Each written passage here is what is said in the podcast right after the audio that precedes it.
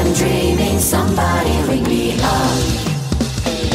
Up and down and so super Mary at my city. 星やかまたかかぶ歌う誰も皆嘘で嘘を塗りつぶす時画面の裏が見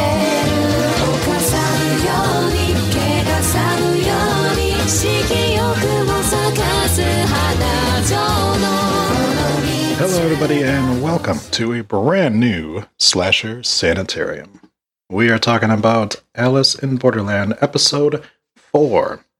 We are quickly approaching Halloween, so I hope that you're getting your uh, spook nasty down.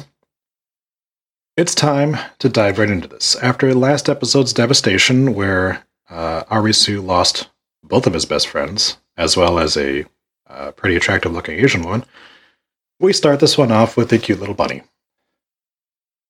And we see that we are out into a field. Yuzuha then proceeds to walk through a park and checks on a trap that she has set. She finds a bunny inside the trap, and she pets it before snapping its neck. So we're okay. Well, I thought we were gonna be like happy this episode, but apparently not. She then walks back to wherever it is she's staying and finds Arisu lying in the street. She asks him if he wants to live. Yuzuha has to bend down to hear him, and he whispers to her, I just want to die. She tells him, I get it, and then she walks away. She heads back to what appears to be an airport hangar, which I suppose, if, you know, this is as good a place as any. She proceeds to cook up some rabbit stew, and we see that she's got a tent and a hot plate and a couple other essential items around her. The next morning, she goes to a bookstore and finds a survival guide, and on her way back home, she again finds Arisu, lying in the street, and this time it's pouring rain. Yuzuha remembers back before all of this happened, with her and her father when they went mountain climbing. They sit on top of a mountain, and Yuzuha asks if there is a god, what would her father ask? Her father says he would ask for more mountains to climb, ones that nobody else has climbed because the world is filled with mountains that other people have already gotten to first. Yuzuha asks for this moment to last forever, and she tells him that a mountaintop is the only place she can be herself. Her father makes her feel like she has a place in this world. He says she would get bored if this moment lasted forever. Yuzuha walks home and gets stopped by a bunch of reporters. They ask her if her father really believes he can climb a mountain with no oxygen. She walks in to see her dad getting packed, and he grabs his stuff and says he's heading towards the mountains. She asks him to wait, but he says the mountain is where I can be myself. We then see articles written about Mr. Usagi doing a 550 foot mountain climb without oxygen. The articles wonder if he staged the whole thing, but apparently he has gone missing, and they claim that he may have committed suicide after people questioned if he staged the whole event. So that's her past. That's fun.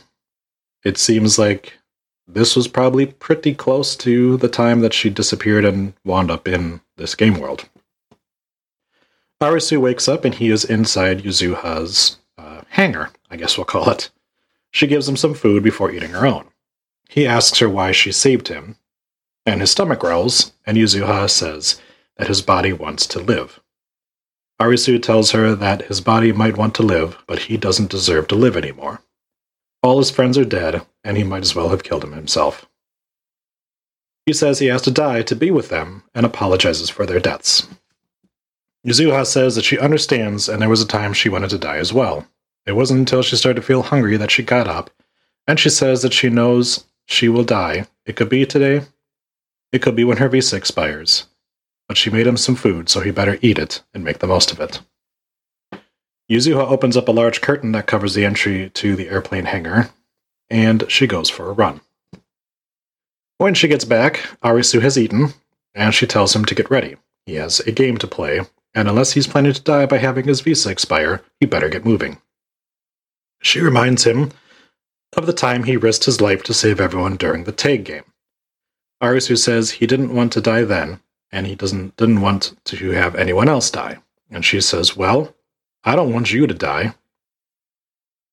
And if you hadn't screamed for me during the tag game, I'd be dead now as well. So I need to repay you for saving me. Arisu finally gets up as she throws on a sweatshirt. At night, another game starts up. Arisu and Yuha, Yuhuza, Yuzuha, jeez, walk up to an underground uh, hi- highway entrance. They find a bus waiting for them, and the bus is covered in graffiti, and they both enter it. Inside, they find three people waiting there. A sign says one per, per person, and we see that the cell phones are laid out. One of the men says that Arisu and Yuzuha clearly are not rookies. He says that the three of them have cleared four games together after meeting not too long ago. They say being friends has made the difference between winning or losing. One of them says they might need more if they are going to clear this one, though. Yuzu, jeez. Yuzuha says that one of the men has a hurt leg, and he says he tweaked it in one of the games. Registration closes, meaning that it'll just be the three friends, Yuzuha, and Arisu. The game is a four of clubs game, and it is called Distance. Since it is a clubs game, it means it's going to be a team game, meaning that they can all make it out of here alive. And this one is one more difficulty level than the first game that we saw, which was also a clubs game. So, shouldn't be too difficult. And, you know, we'll see if everyone makes it out alive for once. The phones say distance zero. So, Takuma, a man with a hurt leg, thinks that they have to run. He gets up, but of course stumbles because of his injury. Another of the friends tries to start the bus, but it is out of gas. Yuzuha says that they have to run. Takuma tells them to leave him behind. He says he isn't going to just stay there and die. He's going to find a way to live while they go out and play the game. He yells at Yamane to go, and he says, If you want to see your wife again, you have to go now. He says, You have a baby on the way, and a third friend says that they should go. It was maybe a little clunkier way of introducing that this guy's got a wife and kid, but yeah, you know, it is what it is. They proceed to leave Takuma behind and get off the bus. Yuzuha says he made the right choice, and she starts off running as Arisu remembers Chota telling him to live for them. He runs off as Takuma sits on the bus alone. Yuzuha sees that she has reached distance 1000, and they are told they have 90 minutes left. They reach 5000 away, and they find a replenishment station. As the, three, the third friend is about to drink one of the water bottles at the table, Yamane stops his friend, and they both look at Arisu. He grabs one of the bottles, but Yuzuha stops him and gives him her own water bottle that she brought with her. She even says, You're waiting to see if we're going to die if we drink this. And they say, No, no, no, no, no, no, we wouldn't do that. Arisu takes a drink, and then he offers the other two some water. The four of them all reach 6,000 feet away. They find something in the distance, and it's a pair of eyes. And a fucking panther walks out of the darkness. That's right. A panther. It starts to chase them, and they start to run back the way they came. It proceeds to trap Yamane under a car, but it can't reach him. So the panther leaves and then climbs up on top of the car and chases after Arisu and Yozu- Yozuha. He hops into an abandoned vehicle, but the panther gets its head in the door, so Yuzuha finds a flare and scares it off. The panther then attacks the third friend and starts to bite his neck. Yamane yells out for Seizan, but he gets dragged away by Yuzuha. Yamane, Yuzuha, and Arisu continue to run back towards the bus as Seizan is dead. Yamane stops and says that he has only known Seizan and Takuma for a week, but it feels like he has known them for a lifetime. Arisu says that he can he has to live so that he can tell his wife about his two new friends. Well, one new friend and one dead friend. Arisu notices a motorcycle in the back of a truck. He says it's a Royal Enfield. And he remembers Chota telling him that older items still work because they don't have IC chips. Arisu, as we know, is a automobile enthusiast and apparently also a motorcycle enthusiast. So he knows that the Royal Enfield actually runs on diesel, and of course doesn't have IC chips to it, so it hasn't been eradicated. Arisu says that they don't have to let Takuma die because he can hear that there is fuel still in the motorcycle, even though it doesn't have a battery. So he's going to run the bike back to the bus and fuel it up so that they can drive Takuma to the goal. He sends Yamane and Yuzuha ahead while he heads back to the bus with the motorcycle.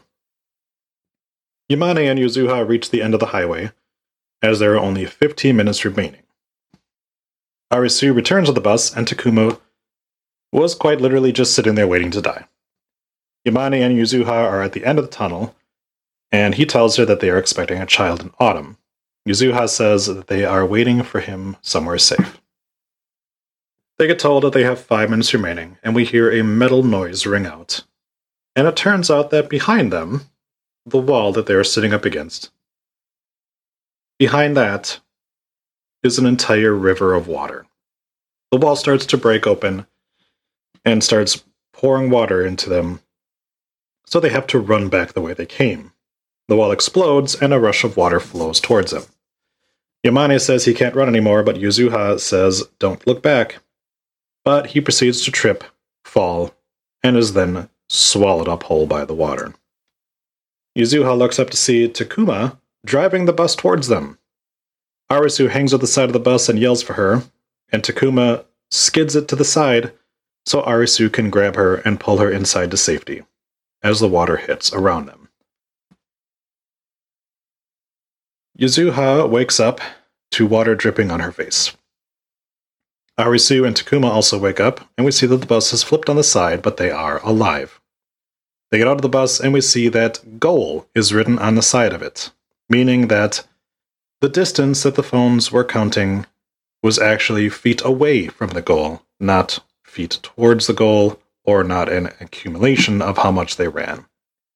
Arisu says they were safe at zero. Takuma remarks that he was at the goal the entire time, so of course it means that doing nothing for 120 minutes was going to save this guy's life. I mean, I guess it's a level 4 game, so it's not supposed to be that tough, but literally it's another one of those those things where if they just looked at their surroundings a little bit, they would have seen that goal was written on the side of the of the bus instead of just walking into it. So he, Arisu, and Yuzuha win and get their visas extended. Before you say, didn't they just trade one gimp for another because Takuma's leg is hurt? Eh, they didn't, because he starts to walk away, and Arisu asks where he's going. He says, I have no idea, but I hope we'll meet again. Arisu and Yuzuha then look out over the river, which part of it is in the highway, and he says that he wants to go to the beach so he can find the mastermind of the game and maybe find all those missing people. She agrees to go with him, and he grabs a bike. She hops on the back, and he remarks that it's hard to believe she never learned how to ride a bike with how athletic she is. Yuzuha says that the wind feels nice, though, and the episode ends. I don't know if we are going to do the whole, you know, love interest thing between these two. There's clearly, obviously, some attraction there. Um, they're two single, attractive looking people. There is a little bit of a trauma bond, obviously, as well, and they continue to help each other out. So I could totally see it that they would turn around and be like, all right, these two are dating now. That's fine. If they do that, that's cool. If they don't, probably more for the better. But again, it's not going to ruin the show for me if they decide to, to have these two hook up. And we had another good representation of three friends where only one of them makes it alive. And possibly the one that maybe doesn't deserve to make it out alive is the one who does. Much like Karube was the strongest and he winds up dying, and Chota was the smartest and he winds up dying, leaving just Arisu, who's strong and smart, but maybe not as much as his two friends. Here you've got this guy Takuma who's hurt, while his two friends who actually went and participated in the game wind up getting got. So nice parallels there, which I enjoyed. We've seen that there is enough games that start up all at the same time around the city uh, every night that the fact that we haven't seen some of the people from previous games that survived, um, you, know, we we know that they're fine, but we haven't seen them get get taken out at all.